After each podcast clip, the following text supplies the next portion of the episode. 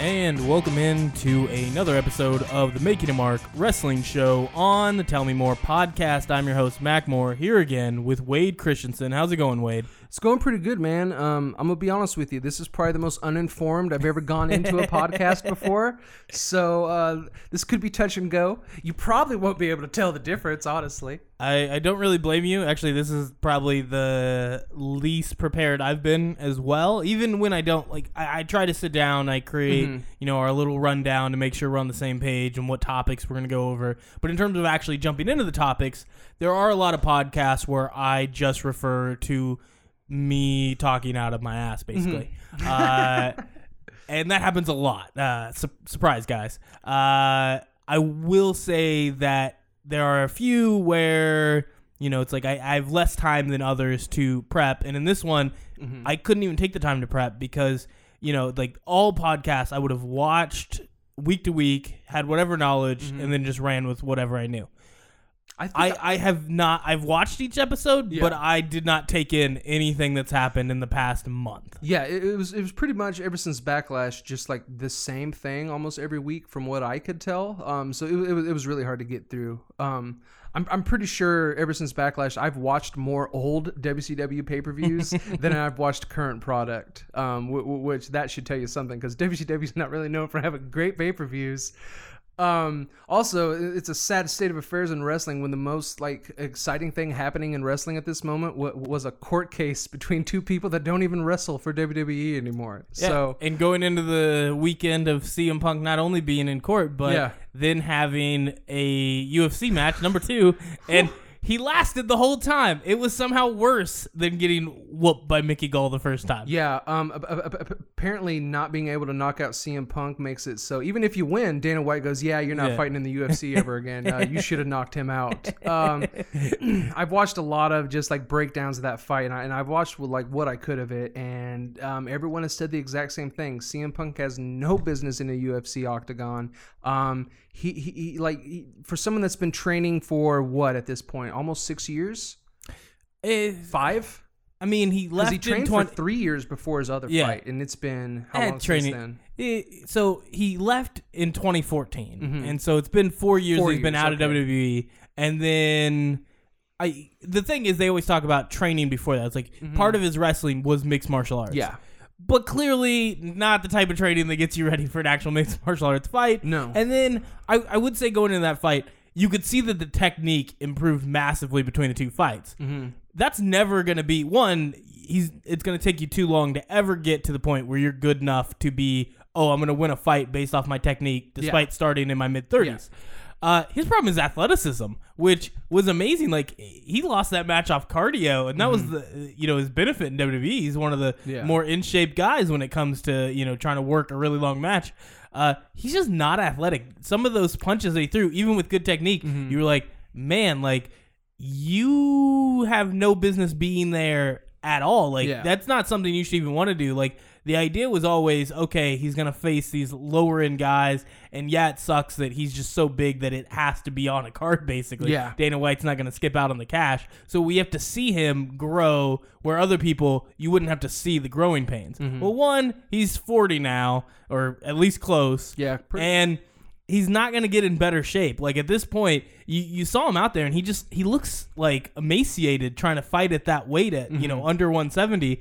And it's like there are guys that are like 150 that have more muscle than him, more athletic ability, more years learning the technique. It's never going to get better. And so then it's like what does he really want to do? Is it just that he loves the thrill of it? Yeah. Well, you're gonna have to find a way to get that thrill without doing it on a pay per view card because it's it's so ironic to be the guy who for all those years was talking about the part timers coming in taking the spots. Yeah. and that that's one where kayfabe crossed over. I'm I'm gonna say based on what we've heard him talk about since leaving WWE. Uh, that was much more the reality side than the kayfabe storytelling side. He really was not happy with The Rock coming in, taking that spotlight, and that's literally what he's doing on Yeah. UFC cards. Yeah. That, that that's kind of like I, I've, I've been a big CM Punk fan ever since I got back into wrestling. Like I, I would honestly say he's a big reason I got back into wrestling because I was like, man, who is this guy? Like he he's he's like whatever he's doing, love him hate him, he was very entertaining. Um, And now, like especially this last week, just hearing all the interviews he did for UFC and hearing all the interviews he did for this court case, like I, I just think he's a dick. Like at this point, like I'm not interested in him. Um, I hope he fucking never comes back. Actually, because th- th- that's just what he's saying. Oh, I'm done. I finally, you know, you know, got everything off my chest. I'm no longer going to do anything involved in wrestling. And like, like, like, I don't know. It, it, it is such a spit in the face of everyone that's like stood by him this whole time for him just to completely turn his back on um everyone that supported Yeah. him, everyone that's continues to support him because he doesn't have UFC fans. He has WWE fans that go to UFC to see him fight. Um, and that's why he gets the huge like like I love that the WWE people just invade UFC and you just hear these loud, loud CM Punk chants, and then half the crowd leaves after he's gone. You know that that says something about him, and to just like and, and to disregard the uh, what Cody Rhodes and Young Bucks are doing with All In, and they're like, "Hey, you know, CM Punk, are you all in?" And he just goes, "No." Like, like j- just to act so prissy and to act better than wrestling when that's got you to where you are, that it's, and it's going to get him to where wherever he goes in life after this. He could be the next movie star. Who the hell knows? But wrestling got him there, hundred percent. So j- just to disregard all of wrestling because um, he didn't get to be in the matches he wanted to be in, and he didn't get to be world champ. Um, it- it's it's bullshit. Um, and so I'm officially off the CM Punk train. I hope he loses in everything he does from now on. I, the the thing that keeps getting me with CM Punk is that it's not that he like I would understand swearing off WWE. Mhm. Yes, I, I I would understand that. It's it's the swearing off wrestling. It's you know seeing somebody like Corey Graves who is hmm. fairly you know just well thought out in any action he does. If he's gonna try to say something, he doesn't often speak out of turn or say something that doesn't make much sense. And for him to come and start sending out tweets that are basically talking about the way CM Punk turned his back on his family, mm-hmm. being those those who are close with him mm-hmm. within the wrestling world, and for him to s- basically spit on them, mm-hmm. that's the problem. It, it isn't WWE. It's all of those other guys that. It, that, those aren't the guys who did the things that you were mad about. And and, and, and CM Punk coming forward and saying that oh the like because this is what Corey Graves said that oh any of my friends that are involved in WWE are no longer my friends. Like well you can't expect everyone to quit their at at the very least probably two hundred thousand dollars a year Yeah. job just to appease you. That, that, that that's just a shitty thing to do. That's a shitty friend. Um, like yeah, like it's it's it's Yeah. it's, it's ridiculous, ridiculous behavior to expect someone to quit their job for you. Yeah, and you know, you look at what's happening with you know his short time in the UFC. That I, I don't even understand. Maybe they could milk it for a third pay per view that's gonna suck and keep making money. That's possible. But at some point, you know, this ride's got to end. Yeah. And for CM Punk, unless he's working the longest kayfabe play I've ever seen, like what what else is there other than I, I get if you say I'm never going back to WWE, Mm-hmm. but you're not gonna do All In, you're not gonna do New Japan, you're not gonna figure Yeah. something out that like, and maybe you just don't want to do it, and Yeah. that's fine. There's ways to be like, I'm not gonna wrestle again because that's not what I want to do anymore. Yeah. But that's not what he's saying. So really, at this point, the the attitude he's given, the the responses, unless it is this long term play to come back as a great heel, which we've you talked about this. It's not like fans have responded to it anyways. There's still these CM Punk chants in, Yep. in the arenas. So I, that's definitely not working. So I don't even know what the plan would be there. But unless that's what he's doing, yeah, fuck CM Punk. Yeah. It's, it's Yeah. kind of where we're There at. you go. Got Matt cussing. That's Yep, every time. Ooh, I've, ooh. I've been cutting them out, uh, but Wade just will not stop until I drop some f bombs. Sometimes Uh, it's true. Uh, we we talked about that a little bit. Uh, let's now actually jump into what's happening with uh, the the pay per view at hand. Money in the Bank coming up this Sunday. Obviously NXT Takeover Chicago the Saturday before. And we might get to talk about that at the end. Uh, might be more exciting than uh, half of the Money in the Bank pay per view based on what we've seen uh, in the build up. But we'll get to that in a bit. First thing we'll talk about, obviously, they're talking about Money in the Bank. They want it to be part of the what will be the big 5 You know, mm-hmm. you have the big four pay per views, having SummerSlam, Royal Rumble, WrestleMania, Survivor Series, and then now to add in Money in the Bank, and you were talking before we got on to the podcast that you think that's a good choice. You think Money in the Bank is, you know, I, th- there's a short list of Yeah. pay per views that matter enough that they should be put into that criteria. I still don't think any any pay per view other than WrestleMania shouldn't be, you know, six plus hours. Yeah. But that's apparently what they want to keep doing with these big five. Uh, I'd rather not do that. But I do agree with you. Money in the Bank is probably the best bet for being that fifth Yeah. uh, pay per view. I mean, like, there's no question to ask that, like, the big four, you know, like, WWE has four really big pay per views each year that are all pretty decent. All four of them are, like, pretty decent pay per views to watch. So, if you were going to put in a top five and, and, and fill in that fifth position, I, I- think it would have to go with uh, Money in the Bank. Just because you know that at the end of this pay per view, there's going to be something new, something interesting going on, something to further new storylines, and and and that's what I look for in a pay per view is to give me something new to look forward to on Monday. Like when I turn on Monday Night Raw the next day, like I want something exciting happening because of whatever happened at that pay per view, and Money in the Bank's a good pay per view for that. Yeah, and I just think that at this point, if you're looking at the different pay per views, none of none of them really kind of fit that criteria of being like all the other ones are iconic. Yeah. And when you're looking for other iconic ones, the only ones left, you know, you have a King of the Ring that Vince doesn't want to do because he hates tournaments. Apparently, Yeah. You, I, what are what are even the other? Uh, Elimination Chamber is, And- is, is getting up there. Uh, Hell in a Cell is is you know like becoming pretty iconic, but they're still not that top four, top five area. Yeah. It, it's something like those are two pay per views I look forward to every year, but um, I don't expect big things to happen at them anymore, unless there is a title match at Elimination Chamber. Um, like the Elimination Chamber match for the title is probably not going to be that interesting. But if the title's on the line, that makes that match like ten times more interesting than just a normal match because you're like, oh, you know, any one of these, what is it, six people could could Yeah. be champ at the end. I mean, that's how we got Bray Wyatt as world champion. So, um, you know, if, if that's going to come out of an elimination chamber, that's you know, I'm ex- that makes me excited to watch. But uh, it's it's it's still not quite on that top five Yeah. level. But yeah, it's it's close. It's getting there. Um, I, I like especially now. Um, with the new chamber, like they're starting to actually like put it in every year because the other years it was like a hit or miss. We might get elimination chamber, we might not. We might just throw it in on SummerSlam, or it might get its own pay per view. You don't know. But I think with the new chamber, um, it's probably going to be utilized more frequently, and that that'll be cool to see. Like especially now that we got these dual branded pay per views, um, they got to do something big on them. Yeah, and this one particularly like I don't know what happened uh after WrestleMania where, you know, you had this big build up going into the Greatest Royal Rumble. Obviously people were not very happy with what happened at Backlash, Yeah. but it still seemed like going out of the Backlash pay-per-view that maybe they were mad at the events. They weren't mad at kind of I don't, I don't know the the way that the brands were restacked, kind of the direction that they were going. I mean, it seemed like there was enough things, particularly with Daniel Bryan coming back, AJ Styles, Nakamura fighting for the WWE title, uh, as much as not having Brock on TV. You had Seth Rollins starting a good run with the IC title. It seemed like enough pieces that you could start moving guys around and make it interesting. And for some reason, with extra time, they had you know more than ever. Maybe maybe that was actually to its detriment.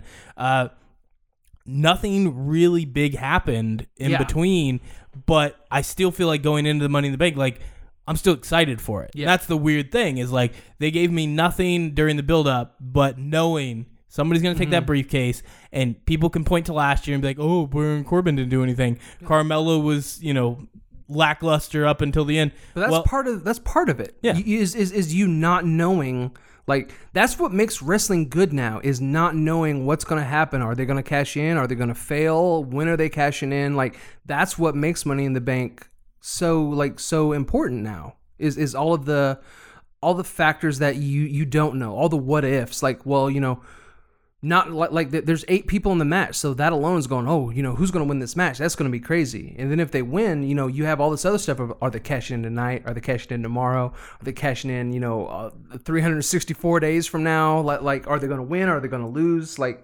that's what I think puts this in you know top five categories. All all the all the what if factors. Yeah, and I, I'm I'm ready to you know talk about. Like, I'm excited about the Money in the Bank. Mm-hmm. Uh, the other matches little bit questionable. Yeah. and so one of the first things we'll talk about. Uh, we talked about these pay per views lasting too long, and not just lasting too long, but having too many matches on the card. Yeah. And you, you you compare it to NXT Takeover, where it's a three hour show, so it's what we grew up with for uh you know that's that's the length of a pay per view. Now it keeps expanding and expanding, but they they even have less matches. And you know, I was looking back at some old cards back in like the early two thousands. Yeah. you know, ten matches.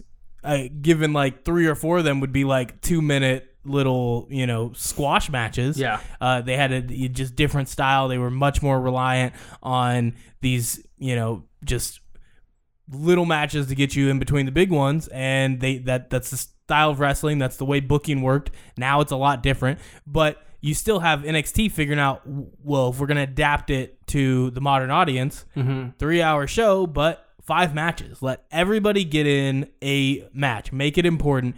Worst case scenario the match doesn't work. You know you have a 20 minute match that you're like well that was a little lackluster. But you let them try to put on the best show that they can. And then you get to the main brand, and we have 12 matches, or they, what is even this time? 10. It, it is 10 for a Money in the Bank, where we expect what? Each Money in the Bank, maybe the women's is only like 15 minutes, but I, at this point, you would think they would try to let them go a little bit longer. I don't remember what the one was last year, but eh, 15 to 20. Yeah. Men's is probably going to be 20, 25, 30. Really just depends, but that one can get up there and last a pretty long time. And then you have all of these other matches on the card. I I how are you going to get time to make the two different women's titles matches matter? Yeah. How are you going to get, you know, you're you're having obviously not having the universal champion on, you know, Money in the Bank, but you still have to put in this AJ Styles Nakamura feud, which we'll talk about later. Uh, I don't care what the fans say. I keep loving it more and more. That might be the only thing I'm paying attention to Yeah. uh, week to week.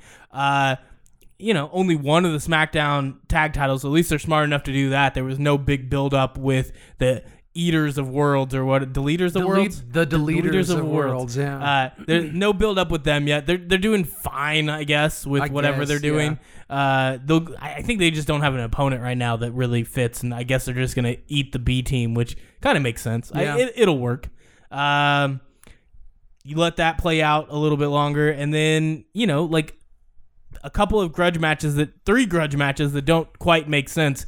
And that's one of the things I wanted to ask you is like, which one of these? I, I feel like there's three matches Mm-hmm. that are non-title that there's no way three of these should make the card. Actually, in my opinion, only one of these should make the card. Yeah. Uh, so we'll just do that right now. We got Roman Reigns, Jinder Mahal, Yeah. Bobby Lashley, Sami Zayn, Yeah. and then Daniel Bryan, Big Cass. Yeah. One of these matches makes the card. Wh- which one is it? Um, I, I I know the match I care the least about is Roman and Jinder. That's fair. Yeah. Although they've had some of the better spots, like the the story doesn't make sense. Yeah. But Roman uh, spearing Jinder through a wall backstage, uh, the way he's been beating him up and him up him into everything in the backstage side, I've liked those. I just I have no reason to care about the actual match that they will have in the ring. Th- th- like like I mean w- w- we all know what this is. It's just a way to get Roman Reigns out there and have give him a match that he wins until he goes to face Brock Lesnar again. And have him face somebody who is Yeah. so hated that fans are put in a tough spot. Do you just keep booing both Yeah. of them? Is Um what the answer has been. and then uh D- Daniel Bryan, Big Cass. I mean like like, like, like I, I guess if you, you're gonna put any match on the card, I guess that's the one to put on the card just for Daniel Bryan's name, you know, to be out there. Everyone's so excited to have him back, so there he is in a match, but it's a match we've seen already. Um, so I guess if I have to go with a match to put on the card, I'm just gonna go. I'm just gonna bite a bullet and say Sami Zayn, Bobby Lashley because it's just it's something I haven't seen yet. Really, is like them having a one-on-one competition. So li- like I, I guess that's the one I pick, um, just because I haven't seen it yet. I guess. I, I would But- also say that's the one I think has been getting the most hate by Yeah. the internet wrestling community. I would agree.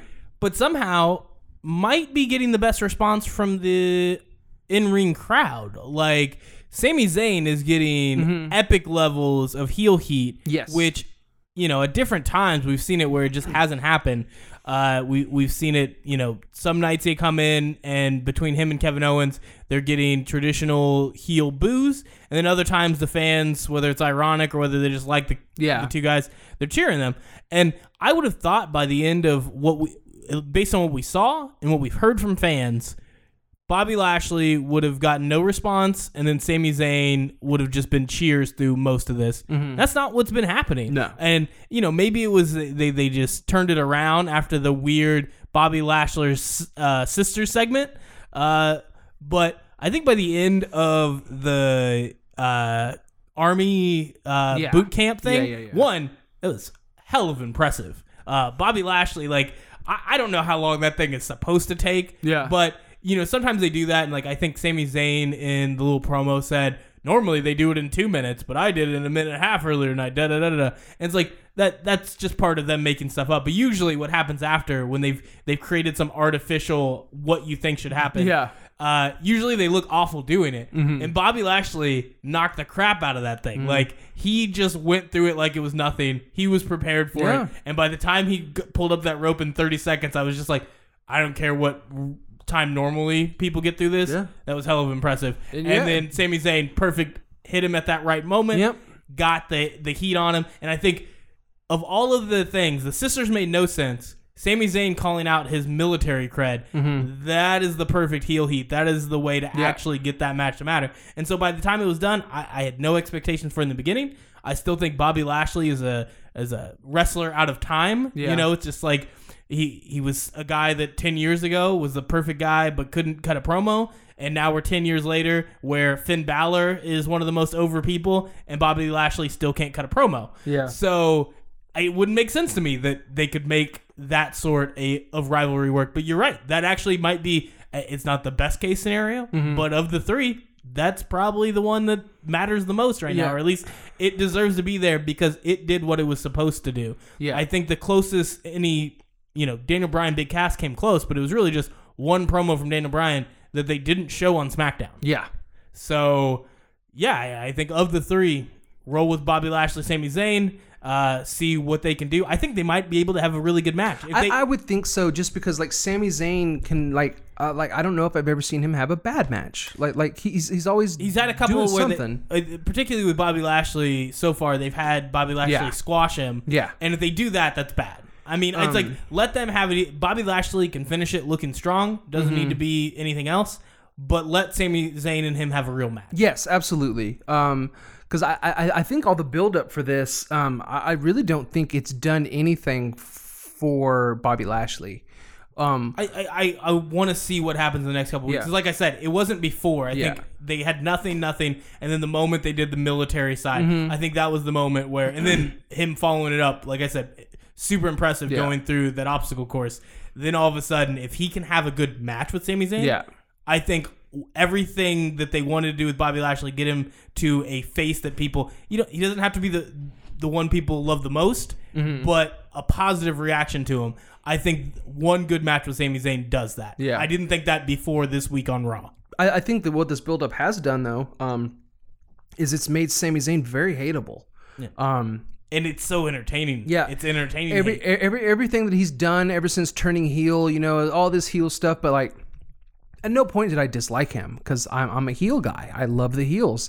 And like all of this buildup, I'm just like, oh, what a little worm he is. You know, like you get that and just like, oh, okay, he's doing exactly what he's supposed to be doing. It's not the typical heel work I'm into, but it's heel work that's making me hate him. So like, it. you know, in, in, a in a in a day and age where you know all heels are cool and people ch- cheer the heels, um, that's a good way to make people hate you. Is that that little sm- just smarmy attitude he has gets on my nerves. So yeah, that's good. Good for him. Um, I do think yeah that like if they have a, a, a an actual decent match, um, Sami Zayn doesn't have to win that. I don't expect him to win. I just want to see a good match from the two of them. Um, honestly, I, like I really thought when they brought in Bobby Lashley, he was going to be the next guy that was going to challenge Brock Lesnar. Um, we'll get there yeah, you think? You think? eventually. Yeah.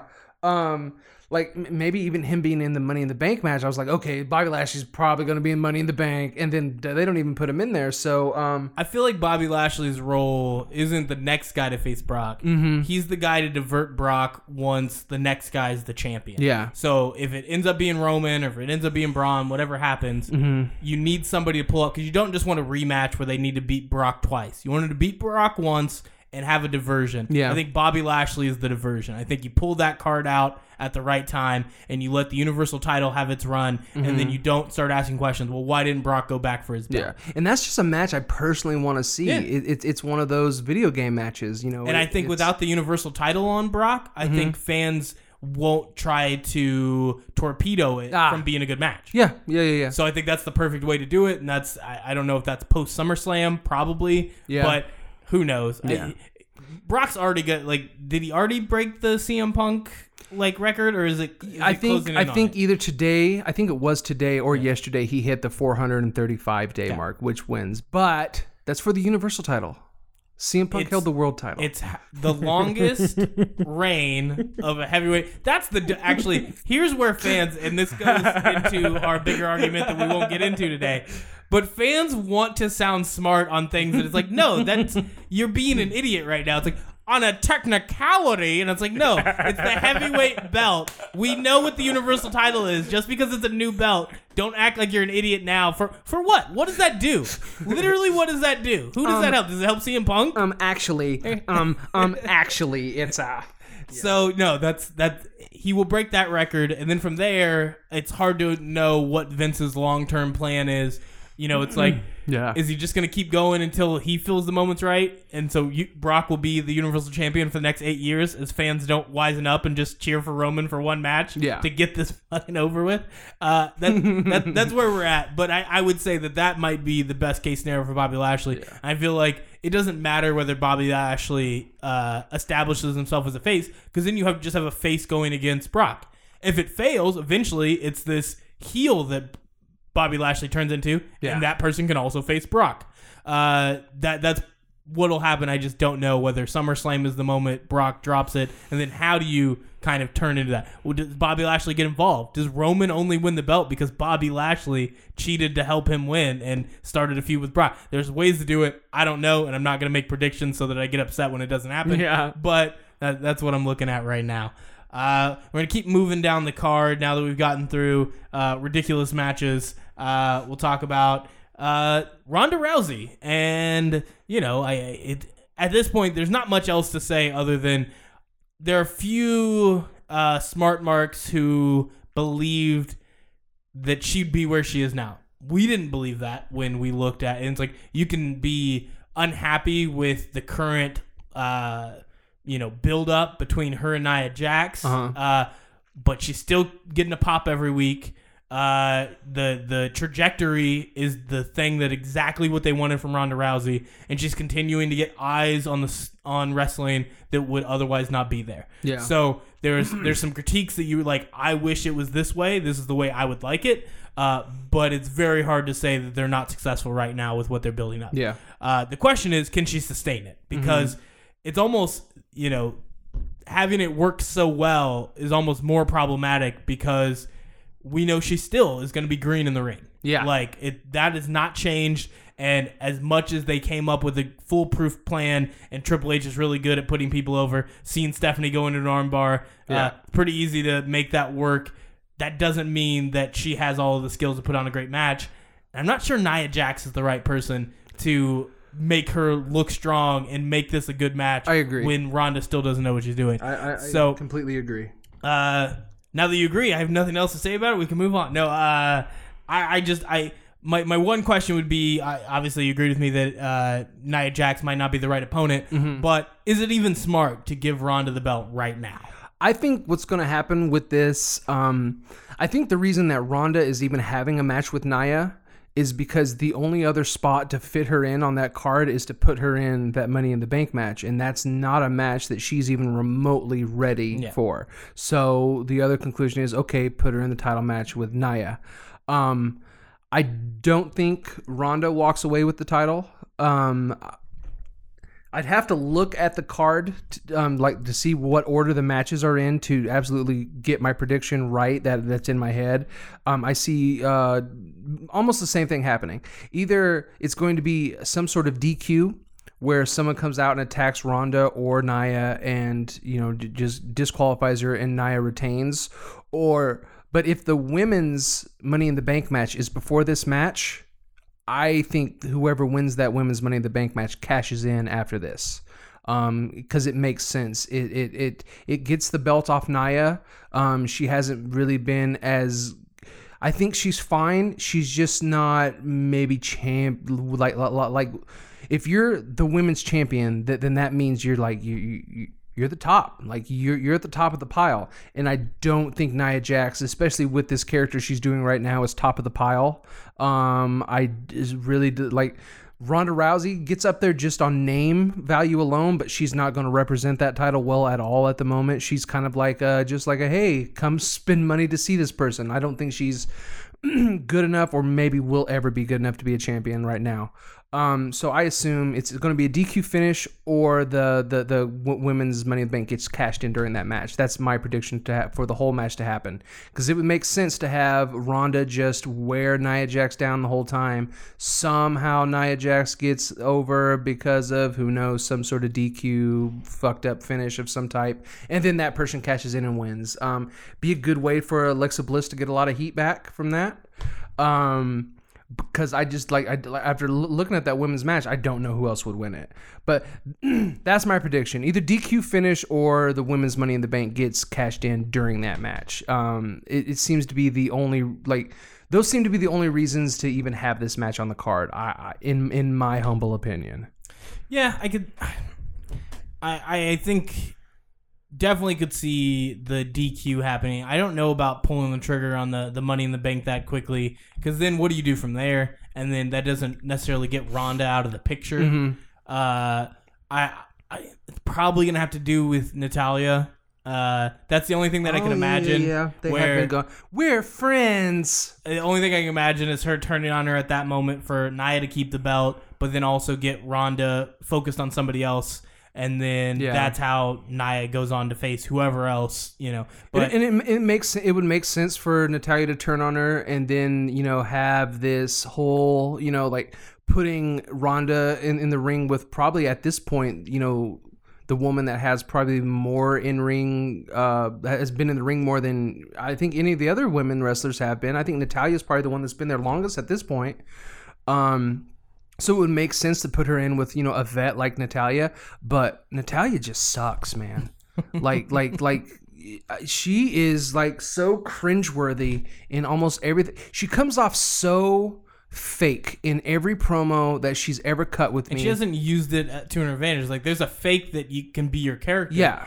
but they haven't used that. It's like she's not aware of it, or nobody's willing to tell her how bad she sounds. I don't know Yeah. what it is, uh, but they haven't used it to their advantage. And Yeah. her character is just floated through a bad face and a bad heel Yeah. for off and on for too long. And then in the worst part is in the ring, she's a really solid worker, but lately her matches have been fairly boring. So Yeah. it's like you can't be that awful on the mic and you know put in it's like oh each match is uh you know it's a two and a half star and it's just right Yeah. there at that line Yeah. it doesn't go up or down it doesn't get any better she well I, I couldn't name the last really good women's match she's been a part of you know like i couldn't Yeah. off the top of my head tell you uh so yeah, You- it's, like it's you would tough spot. assume that that little feud she had with Charlotte would be good because you're like, oh, you know, it's like Ric Flair and Bret Hart. You know that that, that that's what they want they you to think they didn't play is. it very well No, no, they don't. I just Natalya just she just doesn't have it. Like like sorry, like I I know everyone loves her and thinks she's nice and they watch Total Divas and she's such a sweetheart, but she's really not she's, really good. i mean she sucks. So she's just she's decently entertained. She has enough drama in her life. I think is what makes her uh, work on Total Divas. But even then, I don't think it's like a nice thing. Like, you don't end it and be like, I think I really like Natalya.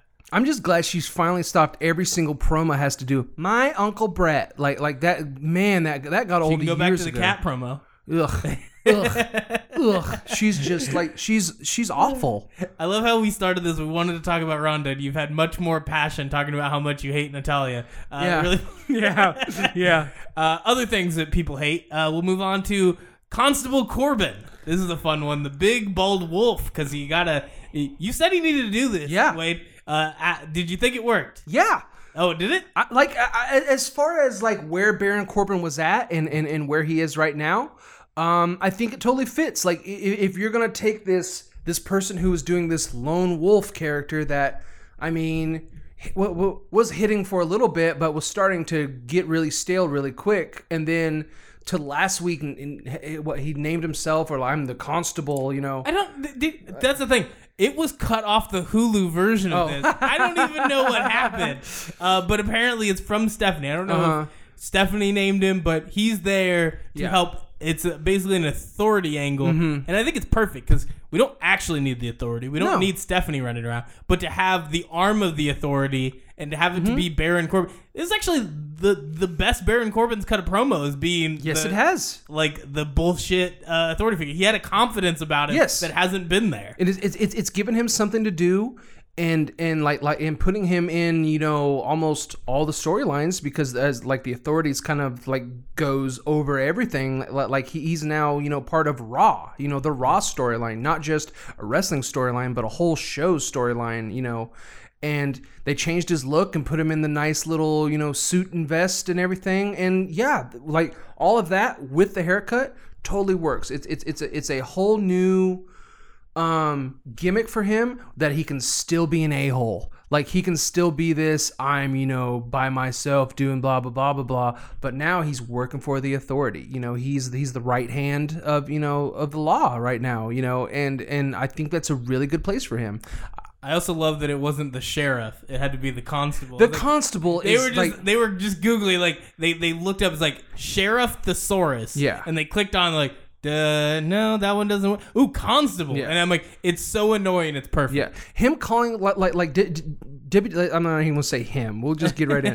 WWE deciding he's going to be a constable, and then everyone moaning and groaning about his haircut. Like the, people need to realize he was probably one step away from actually coming in with a stupid bobby hat and, and swinging around, uh, uh, swinging around a nightstick because that's the way WWE works. Is he's a constable? We'll dress him like a constable we, then. we still have some weeks ahead of us. This is a two week old gimmick right now. We Yeah. have time, Wade. Instead, you got him in a you know a vest and a, and a, and a new haircut, and like it does so much for him. Like like I, I actually watched the WWE. If he had a better beard, it would have worked better. Like his problem is he Yeah. still has the it's that terrible chin strap Yeah. that somebody like me can only grow. and it's like I'm smart enough to shave it. That's the only if he had a little bit more on the beard, then the bald head would have worked a little bit better. It's just I don't. It, it's it's way better than what what It it, is- was. it is it's, what- it's a thousand times better, and it gives him a different look, especially with this new role he's in. Um, and like I watched the WWE video of them cutting his hair, and at the very end of it, he's like, "Good, now those people on Twitter got something less to complain about." and I'm just like, "Yeah, because well, it looked it looked rough, man." It was also great, and I, I think this gets. I'm gonna use it to turn around the fans because I'm gonna do it. so he started that video and he said, "Do we need to like grab it to pick it up to donate it?" And then the fans are still gonna complain because they whine about everything. And you got to do both. It's like he's actually being a good guy right Yeah. now, and you're still mad at him. You know why? Because you are the sad little person Yeah. that needs to stop worried about wrestling all the time. Oh, just think of the poor soul that gets stuck with a Baron Corbin wig. it's the worst wig I've ever seen. Man. All right. So I also think it was a good idea for Baron Corbin. They didn't put him in a match. Yeah. Uh, we, we talked about this with those other matches being on there where it's it's a little bit too much. No reason to shoehorn him in. This is a better place for him to be right now. a corporate Corbin.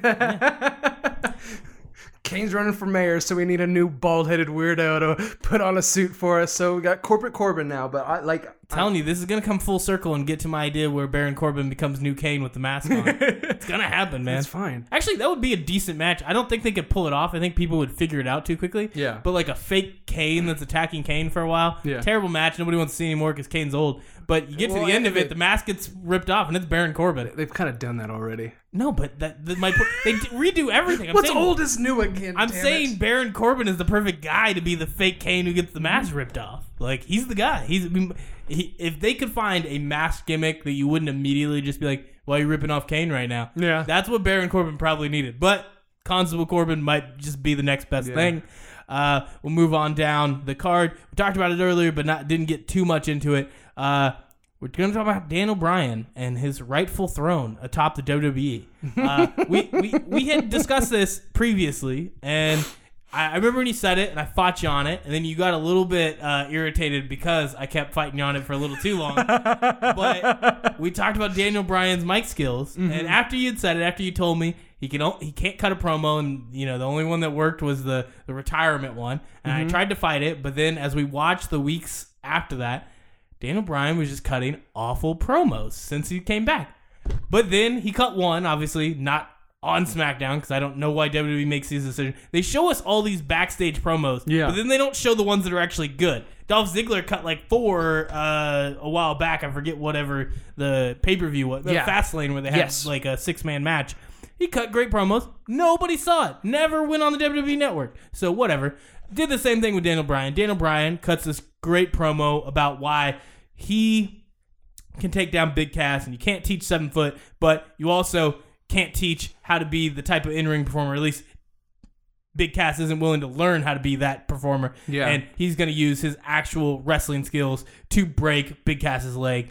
And other than the weird, uh, what, chin bone to the dome to mama ain't I don't even know what he ends up saying. It's not clever because it doesn't make sense. But whatever. You can ignore that because the rest of the promo was straight fire.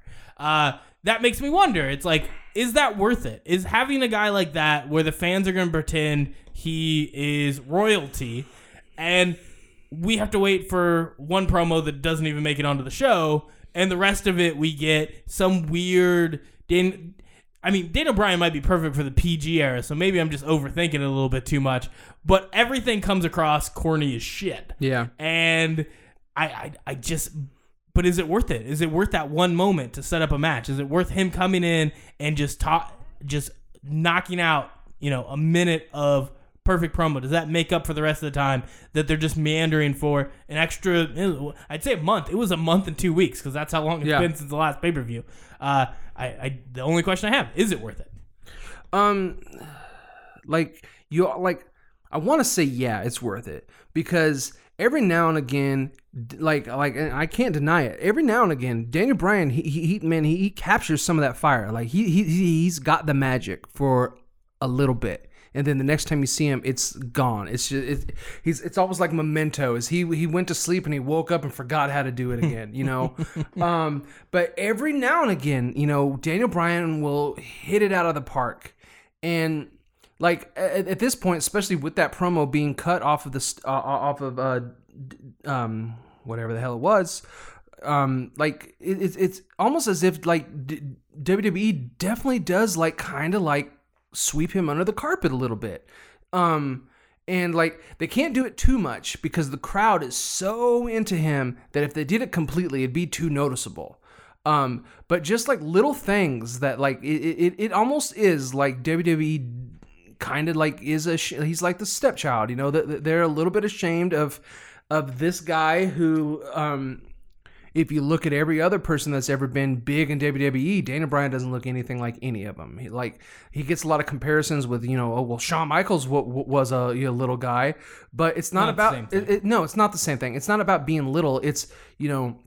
Shawn look. Michaels, Shawn Michaels, yeah, had a different look and a lot more charisma than Daniel Bryan's ever shown. It's also just uh, what does it sound like when a bad promo comes out? Like Daniel Bryan sounds like he's still on tough enough when he puts his bad promo in. You Yeah. see the guy walk around, doesn't look like a traditional wrestler. When he talks, he just sounds like any guy who had the dream and is never going to be good enough. Yeah. And like you said, there's that, that one moment where it's like, oh, he's got it.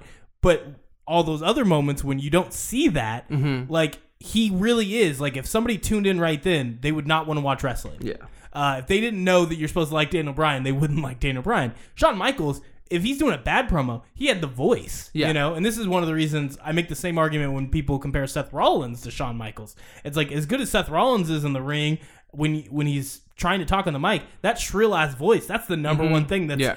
Made it take this long for him to get over as much as he's done in a recent memory is that shrill voice is a lot of, Shawn Michaels just has this natural deep voice that Yeah. when you hear him talking he sounds like a badass even if he's the smallest guy in the Yeah. ring at the time so that's part of it and Daniel Bryan doesn't sound like that except for those few moments when he just gets that passion and he Mm-hmm. is trying to be the stepchild that's kind of I can't be mad at WWE for pushing him aside because that's the character Mm-hmm. Yeah. and that adds to when those promos are on fire, he's still talking from that point of view that you might be, you know, he talks to Big Cass, you might be the prototypical guy, uh, you know, w- saying it without saying it. You might be the type Vince type of guy, but guess what? I'm the type of guy that actually knows what he's doing, and I'm gonna break your leg. Mm-hmm. Yeah. And when he puts that passion in, half of it being I'm gonna kick your ass, and half of it being I'm a regular guy who has a dream, it becomes a great promo. It just you would get bored of it if he did it every week. I Yeah. assume. So part of it is it does need to be spaced out, and part of it is you if you look too close, you should think WWE is sweeping him aside, or the character doesn't work. And that's one of the things that I think we we talk about it, but then somehow we lose track. And it's like when we watch Daniel Bryan, we should be looking at it as it's the long view. Like he's going to be a champion again. Might not be for a very long time. We talked about this. Mm-hmm. Vince wouldn't necessarily want that, and you can't trust it. You couldn't trust it before the retirement. You especially can't do it now, where you're not sure what he's capable of, or Yeah. what might end up happening. Whether there'll be worse damage to his brain. You have to be careful. And I still think the end goal is to make him a champion. The question is when is it and how do you build up that story? And I think each little piece, every little thing that seems like he's going to have to take the long road is going to make it that much better when he finally cuts that final promo the time before he goes in the ring Yeah. and whoever's the champion, he beats them to take it back and show that the little man can overcome. He can overcome WWE, sweeping him aside and giving everybody else the opportunities. Hopefully, the person that they give the opportunities, the man who's the champion, I hope it's Roman Reigns. I, I really, it's the it's the perfect moment. I will love it. I will love Roman winning it. I will love Roman having the belt and being booed, even though he's acting as a face. And I'll love the moment Daniel Bryan gets to be the guy that says, "You got all the opportunities, and WWE picked you, but I'm better than you." Just imagine what he said to Big Cass, and that was to a guy that the rivalry doesn't make much sense, and they haven't put much time into it. Imagine a year from now, a year and a half from now, it's Roman Reigns and he's saying that same promo to him. Mm-hmm. And imagine the fire he's going to bring when he's actually, because that's going to be real. That's not just going to be something they've written for him, they, they put on a piece of paper. He's going to be amped up about the fact that they've always picked Roman. It's going to be just like when they always picked John Cena, and he's going to be upset, and that match is going to be lit. I'm excited for it. Yeah, um, like I, I just hope, like, if if if and when that happens, It will like, happen. Wait, like it will happen. like- I have faith in very few things. I just hope he's in aggressive Daniel Bryan mode because when D- Daniel Bryan is talking about kicking some ass, like that's a guy I like to see. Like the like like like you said, when he was just like, "I'm gonna break your leg." Like that's a guy that I'm interested in what he has to say. I'm interested in his matches. Um, but when he comes out there and gives his big goofy grin and like like I, I'm out of it so quick because I mean like like at the end of the day, I'm watching a show about people fighting each other. So I want that aggressive person. And, and like, I, I, I, I like one of the best things I've ever saw Daniel Bryan do was when he like first showed up. And, and like, I think his like his little catchphrase was like, uh, like either you tap or it snaps, you know, like, like it was something very similar. He rhymes like, a lot. Yeah. Um, and Dr. and- Seuss wrestler. and, and and but I dug it. Like you, you like you're gonna tap out to whatever this move is, or I'm gonna break your leg, or I'm gonna break your arm. You know, I'm like you, you, I'm I'm gonna win, or you're going to be injured at the end of this. And like that was a cool little promo from a little guy that used a bunch of submission moves. It's just like I said, it's only here and again. It, it's not every time. It's not even close to being half the time. But every now and again, man, he, he captures the fire and, and, gets some of that magic that can like draw me in. It's just most of the time it's it's not there. And and I, I feel like a lot of like especially like the mid shows like in between pay-per-views like okay like we did the opening raw now we got three weeks until this one. That second and third um smackdowns it's like he's kind of dials it in a little bit. He just i'm gonna come out here and cut a very generic promo and throw a couple yes hands in the air and that's gonna be it because that's all i have to do because i'm daniel bryan and it's been like that for a long long time uh probably five, six years at this point. That's been his game, and um, yeah, it's just like I don't know. People just get so behind him, and I don't understand it. Um, but every now and again, I get it, and I like I, I just I just he's definitely changing his in ring style that I've watched lately. I, I watched that triple threat between him and Cass and Samoa Joe, and he's definitely not doing a bunch of the moves that definitely put him in the situation he's in now, but he's making it work. And it seems like the new game plan is just like, I can't do a lot of stuff that's going to get me hit in the head, so just chop the shit out of me. And that's what everyone's been doing. Like, you watch his chest at the end of every match, and it's just almost bruised to purple, almost at the end of every single match he's done since the Greatest Royal Rumble. And, uh, it, it, makes him look like he can take a lot of uh, a lot of punishment um, and I essentially is taking a lot of punishment. Yeah. So um, that kind of gives you that little badass character that could definitely like give him that extra edge and give him enough boost where WWE believes in him again. Yeah, I I think uh, right now fans of you know they they always want to be negative and be like oh it's not working. I think honestly you know Big Cass cut it wasn't a great promo, but it was it was what he needed. Uh, doing yeah. the uh, what the uh, not tall enough for the ride, uh, whatever. Uh, once again, not great, but you know what I th- think. The, honestly, when you think of the idea behind the promo about the amusement ride, that sounds terrible, and it should have bombed. And instead, Big Cass was confident, and he got through the whole thing in a way that it's like, okay, if he has better material and he delivers in the same way, I could see that being a really good Big Cass promo. So once again, I'm trying to be as positive as possible. Maybe yeah. I'm being too positive, and that's not really what's happening. Maybe he is just putting in bad performances, and he's not a good enough wrestler to make up for it. We'll see when he has that yeah. match with Daniel Bryan. Uh, I, I, I hate the new direction Big Cass is in. Um, I like. I wasn't a big fan of him when he was with Enzo Amore because I'm like, well, it's obvious this guy can't talk, so they put him in there. But he looks good and he is seven feet tall, so you know that's that's a cool person to have in the ring.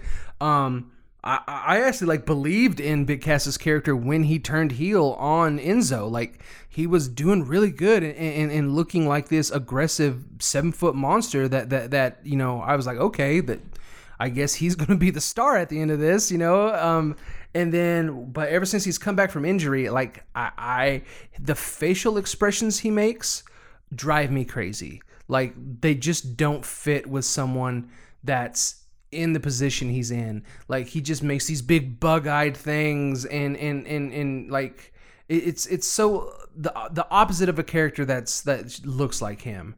Um, I honestly don't expect like this time next year. I don't think Big Cass will be around. I really don't. I think, and if and if he is around, he's going to be the big guy that goes out there and just loses to the little guy and he'll. There's also just giving it a shot and then switching it up and just telling him you have to. You know, yeah. You have to fix this. Uh, desperation can cause people to make them you know immaculate leaps forward. So who knows what happens when this gets to the end of the tunnel if it really is that bad. I, I mean, I think honestly, if he was better at it, I'd be fine with it. Yeah, like, you have a classical idea of being a seven foot big man. Yeah, you should act in a certain way, and I don't necessarily believe that has to be the case but what you're doing has to be good, and it's not there.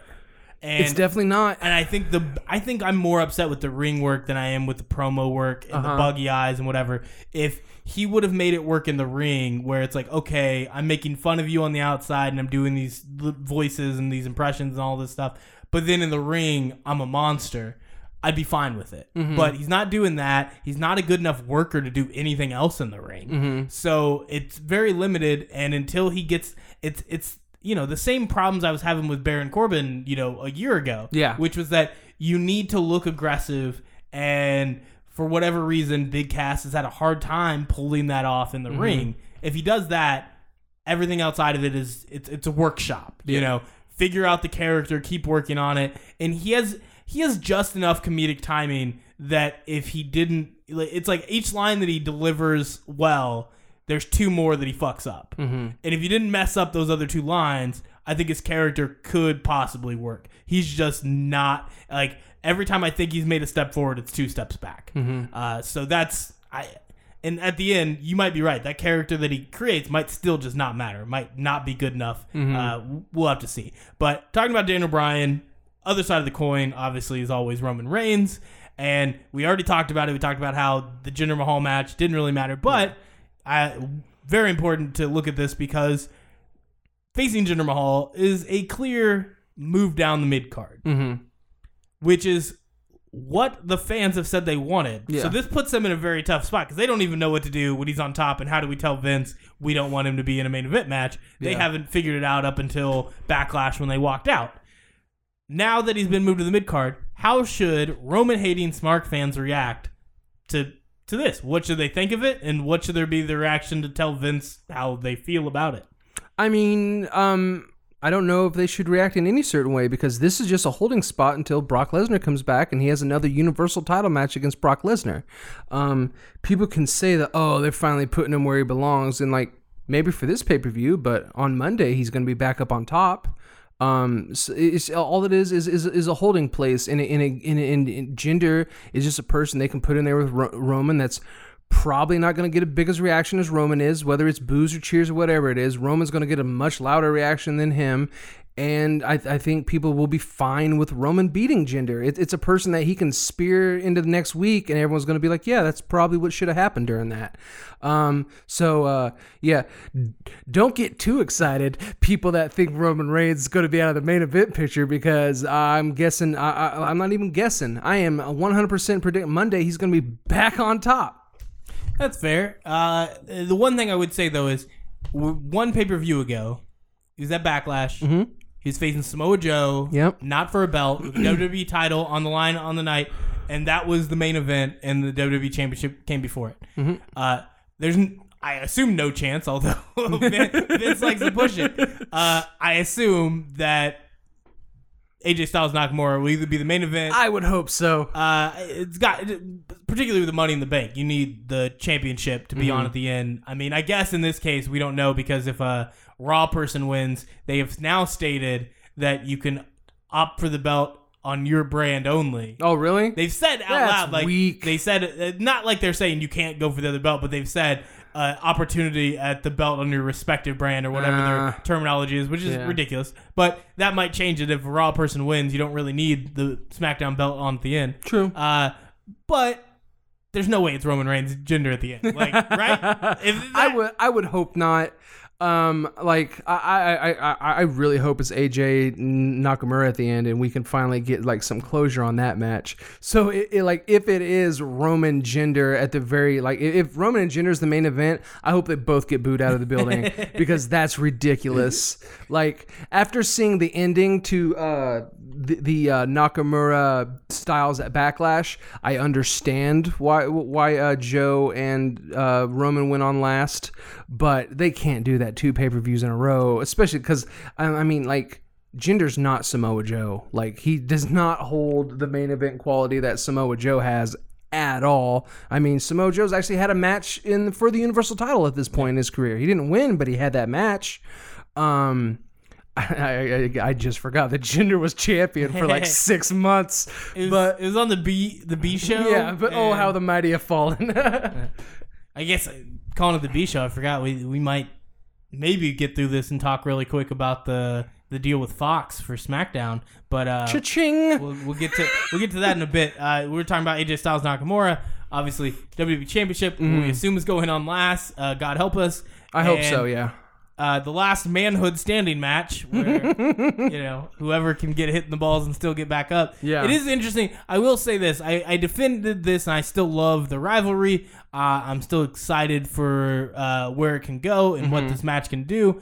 Uh, if you're if you're gonna nitpick, yeah, it doesn't make sense that they're having a last man standing match when the first match on Backlash was them both getting a ten count for kicking each other in you know the groin. Yeah. uh, doesn't make much sense. Like we we already saw an outcome where there wasn't a precise winner because of a ten count. So uh, yeah, that's a little weird, but I, I've loved Nakamura's building it up and just every chance getting somebody knocked to the ground, counting to 10, finding a way to get him to be aggressive, to be exciting, and not have to worry that he can't speak English very well. Yeah. Like they've worked their way around it better than I ever imagined they could.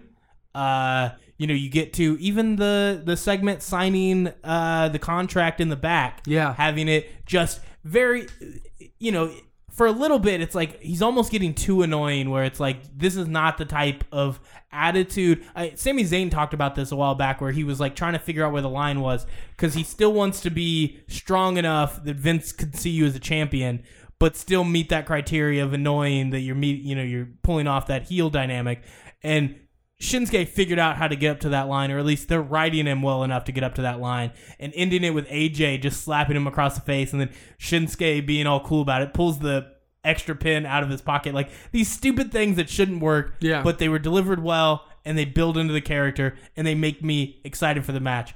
Uh, I last man standing. As long as you're going in and forget the fact that they've already been counted both down for a ten, that's a match that usually is pretty fun to watch when they do it right. And when you have two guys like this that are brutal, I can imagine them beating the hell out of each other to, to the point that this is an extremely entertaining match mm-hmm. and the perfect, you know, ending to this type of pay per view. And it's the perfect thing to have for a Money in the Bank potential cash in Yeah. you know that type of match is the perfect thing to put the champion into a vulnerable spot where you're sitting there wondering is this the moment where the person who won is going to run down with the briefcase? Like i said could have ruined that by having a raw person win and Yeah. that rule that they didn't need to put in. Um, but that that seems like a great match to have on this card. And I don't care what anybody says. Uh, I've loved this AJ Styles Nakamura feud. Uh, you don't need for there to be a decisive winner in the first few matches. This one needs to be decisive. I agree. and it probably needs to be Nakamura. At least that's the way I look at it. Um, yeah, like uh, I really don't care who wins. Like, like, like, um, I don't know if Nakamura would be champion for very long. That seems like something that would be very good in the moment for the fans, but within one month, maybe two months, it would be done with already. Um, but uh, yeah, I, I, like I really do hope there is closure to this. Like at the end of this match, that's what I'm hoping for. Like I, I, I I feel like almost like any feud nowadays that goes longer than three pay per views in a row is almost too much. Like they could even set out the next pay per view and then get back into it later. Like it, it doesn't have to be you know in a row.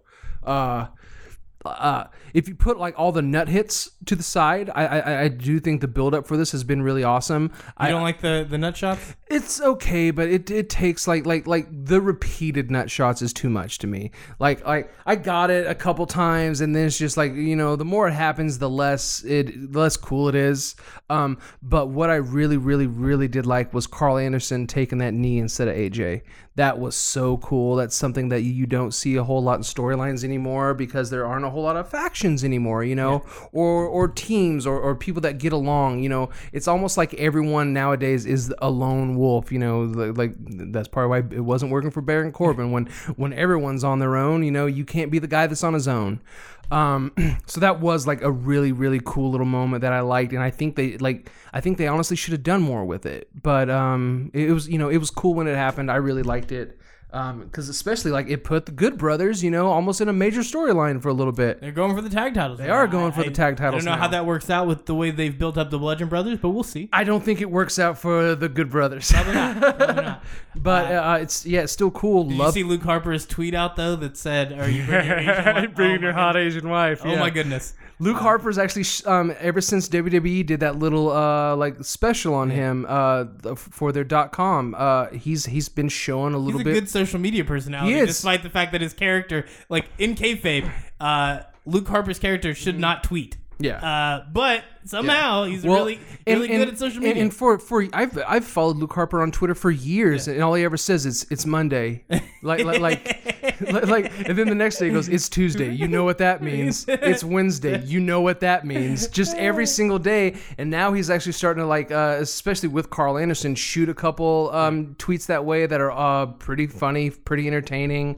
Um, Yeah, I, th- I think I, after all, at the end of this, I think you know, if anything, Luke Luke Harper might be turning into just a bigger star by the time the the Bludgeon Brothers thing's over with. Luke Harper might have a pretty good place in WWE if he keeps this up.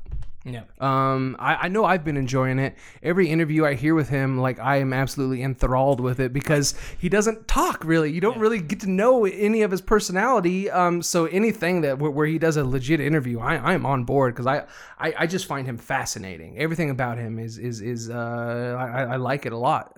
He's really, really like down to earth, and like I hate when people just say down to earth all Yeah. the time as a way to say that we like when they, Mm-hmm. you know, hearing them talk. But like Luke Harper is one of those guys. He just seems so calm about everything, and sometimes you get those guys. They're calm, but they're not interesting. Mm-hmm. And somehow he's just casually rattling off really great stories. You know, the story of him making it to the WWE. So good. you know, and I just love the idea of him being like a like what like a librarian or a Yeah, librarian yeah, he worked at a just- library, yeah. and he's just sitting there with that giant beard and just Six like foot eight. I just imagine trying to go in there and get a book and be like, I'm never coming back yeah, to no, no, I'm good. Uh, but yeah, no, he's very entertaining, and you know this. The B- Legend Brothers thing has worked, other than the fact that it stopped a competitive tag division. Mm-hmm. I think otherwise, the buildup of making them monsters, that all worked. The problem was it came at the expense of what was an extremely dynamic tag division Mm-hmm. that now on both shows we're just kind of like we went from every pay per view saying tag team match is going to steal it Yeah. to hopefully we can get back to where they matter again. Yeah, which Smack, is like it's like at this point, SmackDown's got all the good tag teams, which it wasn't that case a year ago. I mean, they got the New Day, which you know probably the biggest tag team that you know in the last couple years. Uh, Cesaro and Sheamus killing it. The Good Brothers, I think, are great. Now they got Harper and Rowan and the Usos. Like, eh, like in like any uh, tag team worth watching is pretty much on SmackDown now. getting crushed by the Bludgeon Brothers. So like, it who, just who haven't lost since Yeah. the November? I think. Yeah. So that's the weird thing. And then on Raw, they really have nothing. Like it's going to be the Deleter of Worlds versus the B team, which it works. But like I said, you know, I- it just kind of is going to be underway. It's a fun little trick to do. You know, having the B team rename themselves, go on a winning streak. Might have been the most entertaining thing on Raw over the course of the last month, somehow. Somehow, And, yeah. Uh, but it's also I don't care for that pay per view match. Mm-hmm. It's probably the best weekly television, not a good build up to a pay per view. And then on SmackDown, where we would wait for Usos versus New Day or whoever they end up facing, Mm-hmm. would be a great match each time. I don't know whether the Bludgeon Brothers versus the Good Brothers is going to be a good match. Yeah, yeah. I don't know if it'll be good. Like, I don't even know if they want it to be good. Do They Yeah. just want the Bludgeon Brothers to keep destroying. I, I don't know what the plan is. So that's, you know, it kind of sucks that those were going to be great matches you could always look forward to, rely on. Now, can't really do that. Uh, but now we'll talk about the matches that matter because they're the ones that the pay per view is named after them. Money in the Bank. We'll start with the women's, we'll talk about pretty much the same things for each one. I was got in the notes it says talk about the build up to these matches, but I think we already agreed the build ups were very lackluster, inconsistent, incoherent. Yeah. Uh, those are all the things we described it. Uh, but it doesn't matter. It's a Money in the Bank, so it's exciting going in. It's always exciting because it's exciting who wins and that they get a contract to go for the belt, which means it matters. The victor in the match matters, and you can't say that about every match. Uh, so we'll we'll just start with. Uh, you know, I, what's been the most intriguing subplot? Eh, whatever. I'm just gonna go the most intriguing Victor. Who do you think is the most intriguing person to win the women's Money in the Bank? Um, I, I I think it honestly comes down between uh, two people. Um, and we kind of touched on this earlier when I was talking about Nia and uh, Ronda Rousey's match. That uh, if, if if the women's Money in the Bank match takes place before that, I think uh, Alexa Bliss wins and then cashes in during that match, and then just goes back to now she's champ again.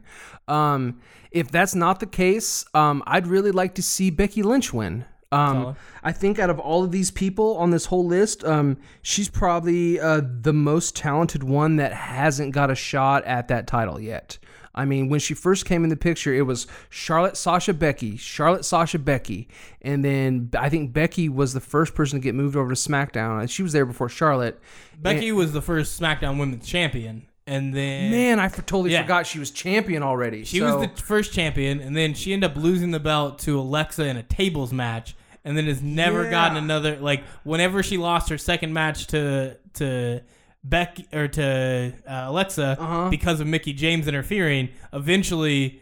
Uh, she just never got another title match. She has just been on the outside looking in. Mm-hmm. And yeah, no, I, I agree with you. I think it doesn't have to be Becky, but then it would have to be Charlotte. Mm-hmm. Yeah. And I think the build up to Charlotte and Becky is probably one of the most interesting things. Uh, you know, having Becky, she's beat her twice using the disarmer. uh, once this last week. And I think at some point, I think Becky shouldn't win the belt from anybody but Charlotte yeah. which makes me wonder: is it should Becky get the Money in the Bank and then Charlotte wins the belt and Becky cashes it in? Like, is that down the road? Is that the you know eventual where you get there, or is it Charlotte wins the Money in the Bank Uh-huh. and she cashes in? and Eventually, Becky gets a face her and then she beats her. But I think that's I really don't think like I've been saying it for a while that Becky should win the belt and she needs to get an opportunity, see what she does. But I think at this point, the best case scenario is it shouldn't happen until she takes it from Charlotte. It should be that she, you know, she has Charlotte's number. She doesn't always beat everybody else. Everybody mm-hmm. else finds a way around her, but every time it comes down to it, Becky takes out Charlotte, play it back to, you know, to being the four horsewomen of the NXT and Becky can't beat anybody else, but that's the one. She can take out Charlotte. Yeah. And the the subplot there I think is great and it's great because I think one of them has to turn heel. I think right now and we watch this going into the the the 10 woman tag match right there on SmackDown Yeah. uh, on the Go Home show. You just you had 10 women in that ring and I don't know, you're throwing Lana on the face side, but it doesn't really make sense. But like you just had all these faces who could wrestle, my you know, plus Lana, and then you had the heels. It's Sonya Deville might be the best heel wrestler right now. Uh, and then in second, Yeah. it's like Peyton Royce. I, I, I that's where we're at. That that's the, you know like I, I'll have a tough time figuring it out and going down and you know it, it's splitting hairs there, but it it's probably Sonya Deville and then Peyton Royce uh, a distant second. You know. And that's not good. It's not good to have such an elite women's division. There's a lot of talent there. Yeah. But to have all of the faces be Charlotte, Asuka, Becky Lynch, like Naomi, and then facing off with who?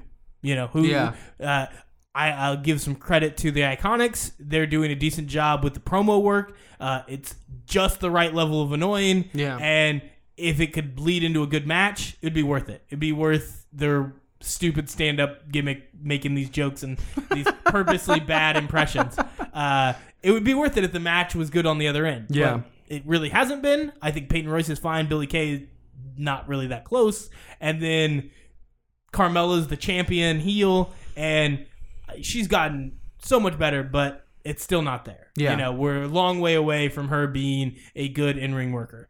Um, I think Becky Lynch, Charlotte, that's the spot where one of them turns, and I think it's great to have them face off because it'll be one where you probably think it's Charlotte, Yeah. but Becky, uh, if you if they do it right, Becky is the surprise heel turn might be the perfect thing for her. yeah. And so I don't, but that's the thing is I don't know how that comes about. I don't know who needs the money in the bank. I don't know how you need to play that. Do you just need them to lose the money in bank? Does somebody else win? And Charlotte and Becky start blaming each other for not being able to win? You know, Becky says it's Charlotte's fault. Charlotte says it's Becky's fault. I don't know. I don't know how it plays out. But that's the story that I think in the long term they need to find a way to make it work because I want to see them. I want to see one of them turn heel, and I don't even care which one it is. And their matches together, I think, would be really good. They were they were really good. It's actually Becky's gotten the best match out of Charlotte since she's been on SmackDown for a while. I mean, obviously there was the Charlotte Asuka at WrestleMania, but otherwise, Charlotte facing those heels that can't wrestle, I think Charlotte's the worst at bringing somebody up to her level. I think of all the people, I think Becky can have a, a decent match with somebody like uh, even with like Lana, and it not you know you can't make a great match out of facing her, but you can make it you know decent. Yeah. I, Charlotte can't. Charlotte hasn't been able to make a decent match out of Peyton Royce, Billy Kay, Yeah. Carmella. You go down the list of the heels that they have there that aren't really great workers, and she has a hard time trying to bring them up to her level. While you know you go down the other four horsewomen, Becky Lynch, uh, Sasha, and Bayley. Yeah. they can have pretty good matches with bad workers. Yeah, I And then Asuka's on that same list. Like, eh, I just love when they tagged her into that match and she goes for the drop kick immediately. And I'm like, she's ready to take it up to 100 from the get go. Mm-hmm. Yeah. Charlotte doesn't do that with inferior workers. And it's That's it's- true. It's very That's true. strange. Yeah. Um, and like I, I also feel like like like in those big match moments, like uh pay per view moments, I, I I don't feel like Charlotte goes all out on him. I feel like Charlotte wrestles the same intensity on pay per views that she does on house shows, and I've watched her do both. Um, it's like it's not any different. It's kind of like those old Flair matches where every Ric Flair match was the same match, but at least like like I don't know, like like, he, looked like he cared, and he, he I think he did kick it up a notch, depending on you know if it was just TV or pay per view or WCW Saturday Night or you know uncensored, but like yeah, Charlotte's just kind of the same speed always in in in those big moments on those those big pay per view moments. She doesn't really commit. I don't think. I don't see like like I just don't see the commitment in her. Um, in those big moments, those big moments where it's make or break she just kind of goes through the motions and and like I she she needs to like like you said with Asuka, be, be at 100% ready to kick this up and, and get it going and and she just doesn't um and and I don't you know that, that that that can't be anyone else's fault but hers. That's not a you know that's not a WWE writer going okay and go out there and just kind of just do what you normally do okay? Like like no one's telling her to be bland and and, and to like uh, at some points it almost appears like she doesn't care like she just is in autopilot because she knows what she's doing and she knows what the spots are and and, and that's going to make her not as exciting as as she absolutely could be because i mean she's good we've seen her be good it's just like i, I just want to see more commitment out of her especially on on pay-per-views yeah, and I I mean, this is a ladder match. Like they're going to have a women's ladder match. Like I better see some good shit. it's a ladder match. I think between the people that they have in it, by the time it's done, they even more so than last year. Mm-hmm. I think you're gonna see some stuff that I think maybe they were not gonna take that risk Yeah. last year. I think they kn- they know how underwhelming it was, and it wasn't just because Mm-hmm. you know James Ellsworth went up and grabbed the the briefcase. Yeah. the match was un- underwhelming before that, and I think they're going to be ready to take it up to. An, and then you add in people who are chomping at the bit to get Ember Moon. You know, Ember Moon. at- she can't cut a promo, but she's willing to do some crazy Yeah. stuff in the ring. Uh, Sasha Banks always ready to take it up a notch. Uh, the only ones that I'm even worried about, you know, Lana is ridiculous to be in there, but we'll see what happens. It's Mm-hmm. a uh, you have enough people who are just knocked out on the side of the ring. Lana's going to be that for like 20 minutes. Yeah. That's fine. Um, you know, Naomi can do crazy things in the ring. I agree. Uh, and then Alexa Bliss is willing to put her body through some crazy stuff. All of a sudden, you have a lot of people that are wanting to make sure this match. And you, you think about it, this time last year, Charlotte and Alexa were the champs who couldn't be in the match. Or Yeah. I, I don't know if they were exactly champ. Charlotte was the champ at the time, and I don't.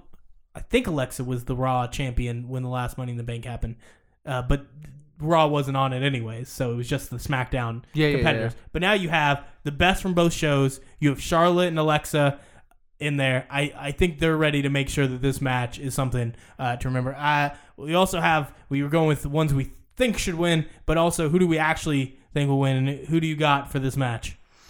I'm I'm I'm really torn between Alexa Bliss and um, Becky Lynch. So I think I'm just gonna go with Alexa Bliss. That's almost who I've betted on every other pay per view, and I've been right. So um, I, like I, I guess I'm gonna go with her. See, this is a tough one because It is tough. You never know what they're gonna do, and they, they always want a curveball. Like, Yeah. you know, Baron Corbin winning last year is like, oh yeah, that's nobody really thought that that's who they were gonna run with. And then for the women, it's even that much harder because the storylines are not as fully developed. And you got two different shows to pick Yeah. from. Like it's yeah, It so it's it's, very, it's exciting. it is exciting. Uh, I I think this is a tough one. I feel like Ember Moon needs something. It- Yeah. uh, and I feel like this is the thing that gives her, you know, the future, but you don't necessarily need to pull the trigger today. Mm-hmm. You know, so I think Money in the Bank. You know, obviously you think somebody's going to cash it in on uh, Nia and uh, Ronda, so I maybe Ember. Moon's not the choice for right now. Uh, but I feel like that's something she could have. I would go with Sasha, but I feel like it's one that she can just get her title match whenever they're ready to do that. Yeah. like they you don't need her to have the contract. And that- same way with Alexa Bliss, really.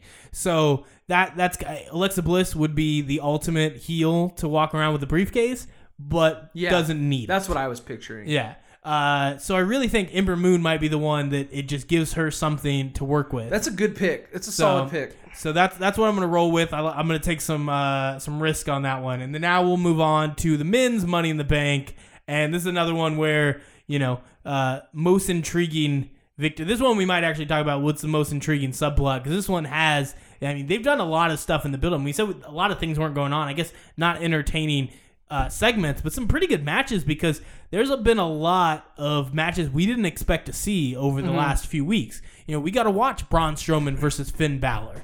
We got to watch, you know, Braun Strowman versus Bobby. Roode. Actually, just Braun Strowman beating everybody else Yeah. to make up for the fact finally they had to have that match. Uh, was it this last week or the week The before? Fatal Four Way this last yeah, week. where Kevin was- Owens crushes Braun Strowman. Yeah. I, I, I, I have really like I really really enjoyed that fatal four way, and I think it's because like I am loving the interactions between Braun Strowman and Kevin Owens. It's been fun. like like as much as everyone sells for Braun Strowman, a lot of people don't really have to sell that much because he's so strong. He's A lot of people are protecting themselves, and Kevin Yeah. Owens just seems to be going all out. Yeah. all of those shoulder blocks where he does the flips, it's like flip. easily Finn Balor could pull that off. Mm-hmm. Uh, you know, Bobby Roode is should be able to do it easier than Kevin, but Kevin Owens is the one Yeah. who's doing a full freaking uh, Yeah, full f- like full flip. yeah, just, just just, getting twisted. doing in a shooting star Yeah. press as he gets the shoulder block, and, and then just like it's it's fun. when Strowman throws him in the corner and you know goes to run and do that splash, you know most people just stand there and do the splash. As he's running towards Kevin Owens, Kevin Owens is like ah, like sounding terrified and like like like I think just the chemistry that those two have together of, of Owens knowing how to sell for this guy and how to make it look like he's scared of him and everything has been so great. And if anything, just shows me how much better Kevin Owens is than everyone again. He's also one, and this is something that's kind of crazy. He's probably the best person on the offensive against Braun Strowman. Absolutely. people are not very good at it, and Kevin Owens does it in a way where, yeah, he's half the match he's running around scared, and then when there's an opportunity, he is just an attack dog. He is and so good. and he does it in a way that he's like he really is. He's trying to get in every shot that he can before Braun, you know, powers back up to take him out, and nobody else seems to do that. Like, And uh, him getting all of his stuff in and selling the way he does covers up the weaknesses Braun Strowman has. Like it makes Braun Strowman look that much better because Kevin Owens is such a good wrestler. He's making Braun Strowman look so much better than he actually is. There's few things I like better than Kevin Owens attempting the pop up powerbomb to Braun Strowman. It's the funniest thing in the world to me. Uh, but yeah, no, that that you have that as a good subplot. Uh, obviously, on SmackDown, you've had we got a Rusev Samoa Joe match that was pretty freaking good. I mean, it obviously had Miz as a special guest referee, so that uh, ruined the ending. But otherwise, we got a great match out of those two. Uh, we we've had Miz putting in decent matches recently, which is crazy. Wouldn't expect that. So I wouldn't even be mad if he won Money in the Bank. It's another one where it's like I don't think he needs it. I think at this point, if you think he's in uh, capable of being in the title picture, just put him in it. Uh, and then the the New Day not saying who's in it, I would have thought would have been very annoying, but they've played that very well. Now I'm excited. Uh, Yeah. it, it adds in that extra. Everybody else have sized each other up. They know what's going on, and we don't even know which one. Is it going to be Kofi because he's built for ladder matches? Yeah. Going to be Xavier Woods because he's finally getting an opportunity. He was the one who got put into the U.S. title tournament thing that they had a while back. Yeah. Uh, or is it Big E, the rightful heir to be the front runner in a heavyweight title opportunity? Uh, could be anyone. Big I, it needs to be Biggie. I want it to be Big E pretty badly because you add in when you look at that match. Yeah. My God, if it's Strowman, Balor, Miz, Rusev, Bobby Roode, Kevin Owens, Samoa Joe, and then Big E there to do his own version of his power up where he runs around and beats everybody up. And imagine him getting excited, knocking all these other guys out, and then he runs into Braun Strowman. Yeah. Like, I'm excited. I, I, I think it probably needs to be Big E. We're not even going to pick who wins the Money in the Bank. We're going to pick which one of the New Days, and I'm picking Big E. Uh, Yeah, like if, if if I had assumed who's going into this match, I think it would be Big E. And um, I, I, I think after this match, after this Money in the Bank match, I do think it's Big E going in the match. I think this starts the downfall of the New Day as as like starts like prepares everyone for their breakup. I wish it just wasn't that. I, I wish Yeah. WWE would be willing to let one of the members of a stable go for a Mhm. heavyweight title and keep the stable keep- together. But yeah, we haven't seen it in so long. There's no reason. Except Yeah. the Shield that just Mhm. runs by its own rules, apparently. pretty much. but uh, Um, but like I, I do think at this point in time, uh, the New Days run their course. Like I like a bunch of people were predicting them breaking up about a year ago, and I was like, oh, I hope that doesn't happen. And I'm not a New Day fan; I could care less about them. But I was like, eh, it doesn't seem like the right time. Now seems like a good time where they're really starting to get stagnant. Like I'm like. You, you you hit it big somehow with throwing cereal at people, and now you've upgraded it to pancakes, and it just like looks more ridiculous than anything you've ever done. I'm just mad because I don't like pancakes. Yeah, I, I get that. waffle Waffle, man. Waffle. Yeah, I get that. I get that. Uh, we, we talk about it a while. We could talk about the International House of uh, burgers, Burgers? but we're not going to. International House of Biggie. We'll see what's on the end. We might do a special uh, outtakes podcast where we just talk about IHOB. But uh, yeah, no, uh, The one thing I know for sure about this Money in the Bank match is no one from Raw's winning. I, I just don't see fair. that happening. Um, particularly with this new rule where it has to be the universal title. It's like, yeah. Exactly. Um, and when you got your built-in number one contender, Roman Reigns, like he's just the number one contender always, just cause. Um, yeah, it, it, and it gives something to happen on SmackDown. Like I get Baron Corbin won it last year, so you know maybe they'd want to put it on Raw this year. But why? Like, like there's so much going on on Raw already. Give it to SmackDown. Give something. Give a good storyline to SmackDown. Um, I personally would want to see Rusev win, but I don't. That's not going to happen. So you want it to be Rusev, but who do you got that you think is going to win the match? I'm torn between Big E and The Miz. Um, like I would like like. I, I think those two are the more viable thing. Um, I, I guess I'm going with Big E, j- just because I want to see I want to see what what he can do now. Like I, I do believe that the people in the back are starting to, to believe in him, uh, especially after uh, especially after the promos he cut against the Usos. He sounded really good. He finally looked confident enough that he can handle a mic on his own and not just be uh, hip shimmying. Um, so I, I and especially with SmackDown giving you know chances to people like Jinder Mahal. Um, I, I think you know B- Big E would be a good shoe in and, and, and like a good powerhouse, especially on SmackDown. Um, and and, just, and it gives him something new to do, gives something for the other two members of New Day to do. So yeah, like I'm going to say uh, I'm going to go with Big E. See, it's tough for who I want to win because you know I, I can imagine different scenarios. It, it would be good to just have Braun Strowman win and to eventually lead to him Yeah. getting the Universe title. Uh, it'd also be good Kevin Owens to win. Yeah, To wait for Braun Strowman to take the belt from Brock Lesnar and then at Braun Strowman's most vulnerable, Kevin Owens cashes in, beats him, but then has the monster among men chasing him around for the next few weeks. Yeah. uh, would be great, and it would just continue that story. We get a match between them that, like we said, they got chemistry, and I I've yet to see them fight each other and it not be fun. Uh, I think in terms of we, to figure out who they're going to pick, there's usually some rules to this. Uh, usually, if you climb up the ladder to grab the briefcase preceding the pay per view, you're not going to win. So Samoa Joe, I, I would think you would win. I think you would uh, were a candidate, but you climbed up to grab the briefcase. Yeah. You ain't getting it. Miz went and did it. Maybe the pancakes that were inside the briefcase cancel it out, but he climbed up to grab it. You out. Then you start going, okay, uh, people that won leading into it. Okay, so we know that uh, I believe was it Samoa Joe or did Rusev win that? Rusev won against Samoa Joe. Uh, so he's out. Then we got, uh, I believe on Raw, the winner would have been Braun Strowman. Out. So now we've already knocked off four of the eight. Yeah, So we're left with Finn Balor. We're left with Bobby Roode, mm-hmm. Kevin Owens, Mm-hmm. one of the New Day. yeah. Man, does it just have to be Big E? It just it just I seems mean, like I- it, I- it's all coming to Big E. Yeah, who else unless would it be? Unless it's Bobby Roode and he turns back to heel like he should have just done immediately when they figured out that wasn't working. Maybe Bobby, maybe that's what Bobby Roode needs in his life, and maybe that's the biggest surprise because. I don't Like, think he anybody. does need it. Have you heard anybody say that Bobby Roode's potentially going to win this match? No, So that might be the. That's they, a good they, They like to go for the one that nobody. I'm, I'm going Bobby Roode. I That's a good pick. I think that's going to win. good pick. So yeah, that that's what we have. That's uh once again somehow not excited about most of the build up, but this is the type of pay per view that dri- pulls me back in Yeah. no matter what. We've been talking for a while. Uh, we can get a little bit of NXT takeover talk in. We'll just go with the basic of what is the match on that card that you're looking forward to the most. Um, Lars Sullivan, Aleister Black.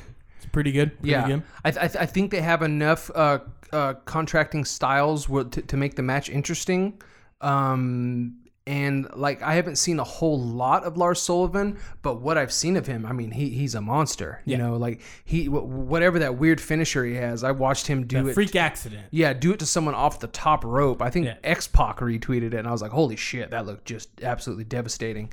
And I, I, I think like a big monster like that, you know, having this, this, you know, w- with someone that's you know doing throwing a lot of kicks and stuff like that, I think that makes for an interesting match, especially with the size differences. Yeah. There's going to be more they can do with each other. Um, And Aleister Black is walked through pretty much untouchable, and Lars Sullivan's also walked through untouchable in completely different styles. But that's been it's it's you know uh, unstoppable force meets the immovable object. You, you, Mm-hmm. It's v- who they pick to win. Like at this point, both are on trajectories that say neither one loses. Yeah. one of them has to, and that's exciting. Uh, I agree with you on that. I was also looking. Obviously, the Ricochet Velveteen Dream is Yeah. one that just I want to see what craziness they pull out. That one I think people were really excited about. did you see Ricochet do the flip on the, top rope yeah, the and flip. land on his feet? Yeah, and then Oh uh, Velveteen Oh. Dream with the reaction Yeah. is both impressed and scared. Yeah. uh, yeah, no, uh, that I, I think that can be a good one. And that's to say nothing that Johnny Gargano and Tommaso Ciampa are having what should Oh, yeah. be their blow off match. I Yeah. guess I don't know.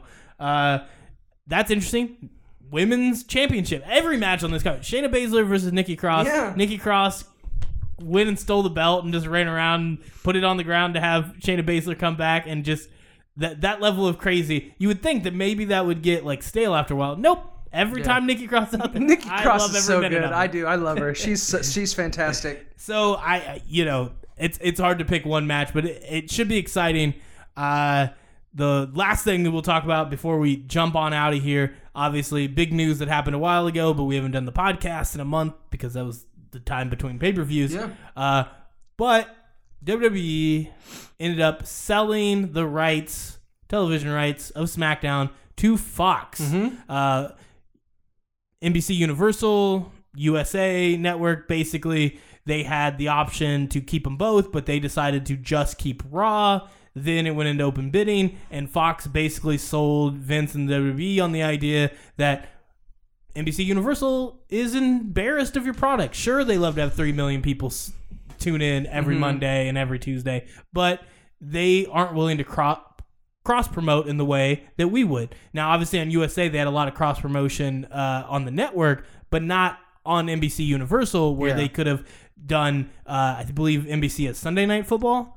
Uh, Fox is saying, hey, we're not going to be embarrassed of the product. We'll sign you. We're going to put you on a network, which is going to mean if you're getting 3 million people or, you know, averaging 2.5 million uh, on USA, you're likely to get much more than that if you're on Fox each week. I was thinking when they were talking about the negotiations, it was going to be like FS1 or one of the other affiliates. No, they're talking about on Fox. Cro- cross promotion with foot the NFL on Fox, which I they have you know the I, afternoon game. They usually they usually have two games on Fox uh, every Sunday during football season.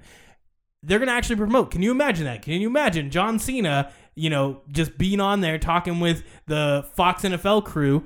That is a huge audience that you're opening yourself up to that we haven't seen for the WWE since the Attitude Era. Yeah. Not only that, they're getting paid basically a billion dollars for five years, so that's a lot of money. Yeah. Uh, that's as uh, as much as they're getting for the other one. So between the two, they're basically getting, you know, half a billion dollars a year for just these two shows. They haven't even sold NXT yet. NXT might still be put onto a network at some point, depending on if they want to make money or how. I guess it depends on how many viewers they're currently getting. But that's crazy. And I, I guess the one question I have for you because this seems like the the power has shifted. SmackDown has always been the B show, no Yep. matter what's happened. Uh, I feel like going and that's not going to take effect until October 2019. But I can feel like as we get closer to that, the next uh, shakeup, we might see every star go to SmackDown because SmackDown's about to become the A show. Yeah.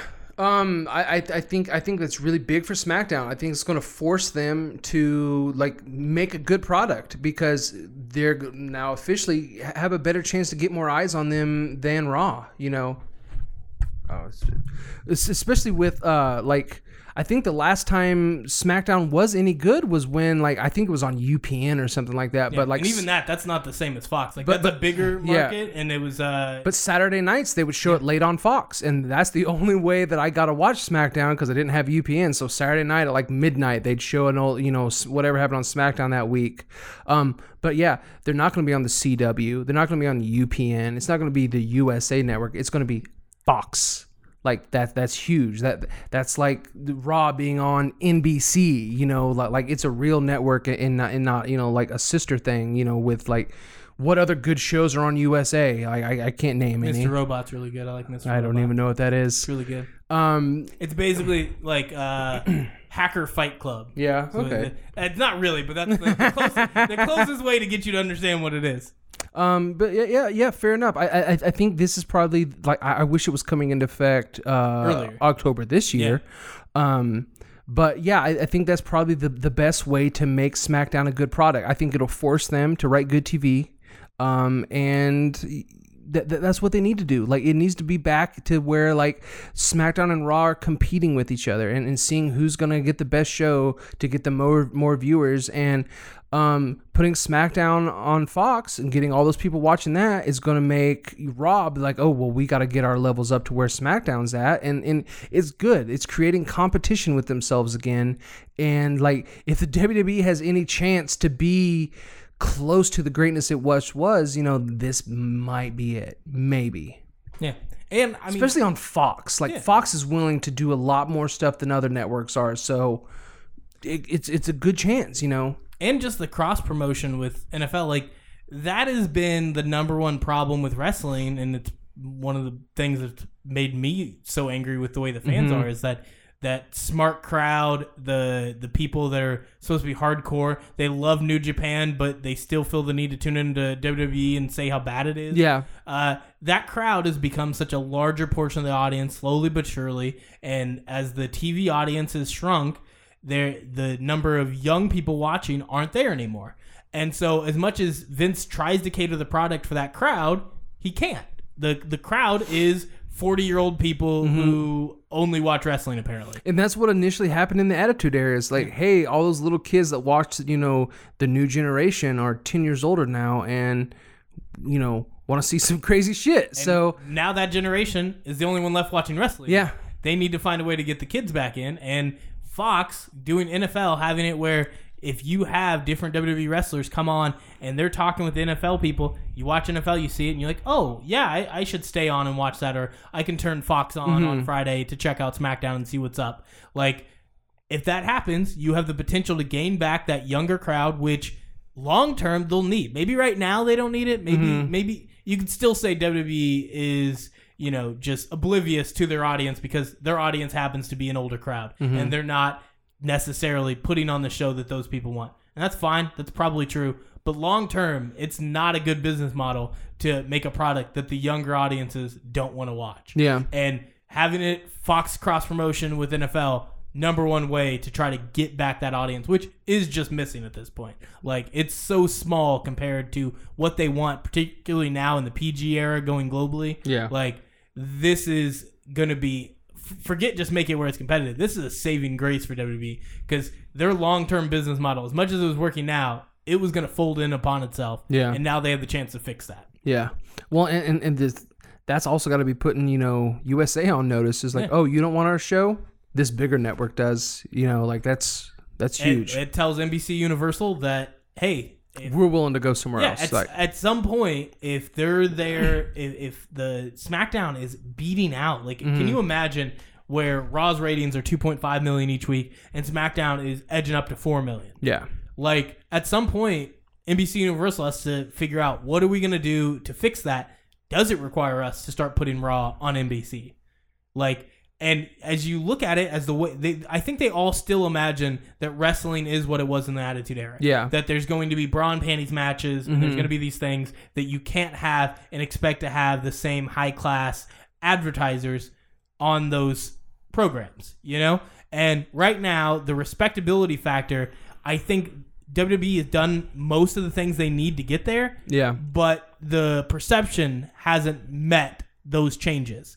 And Fox will be the first step into doing that. And if they can convince Fox and they can do it well on Fox, NBC will see that. And potentially down the road, NBC can't turn it down. If they're looking at, you know, a shrinking TV audience where most people are watching on, you know, Hulu and Netflix and you're not getting that same week to week audience, but wrestling's still doing it. Oh, and guess what? This isn't the same trash television that it used to be. Yeah. We can get real advertisers to be on during these time frames. NBC will think, okay, we can do that. And then all of a sudden, WWE has Raw and SmackDown both on networks, bringing in half a billion dollars Yeah. every year and getting that much more ad money when they're bringing in, you know, mo- the more viewers they get, the higher those ad rates are going to keep going up. All of a sudden, WWE is on top of the world again. Yeah. Like, good move. Good move. Good move. That the Good smart move. fans will hate.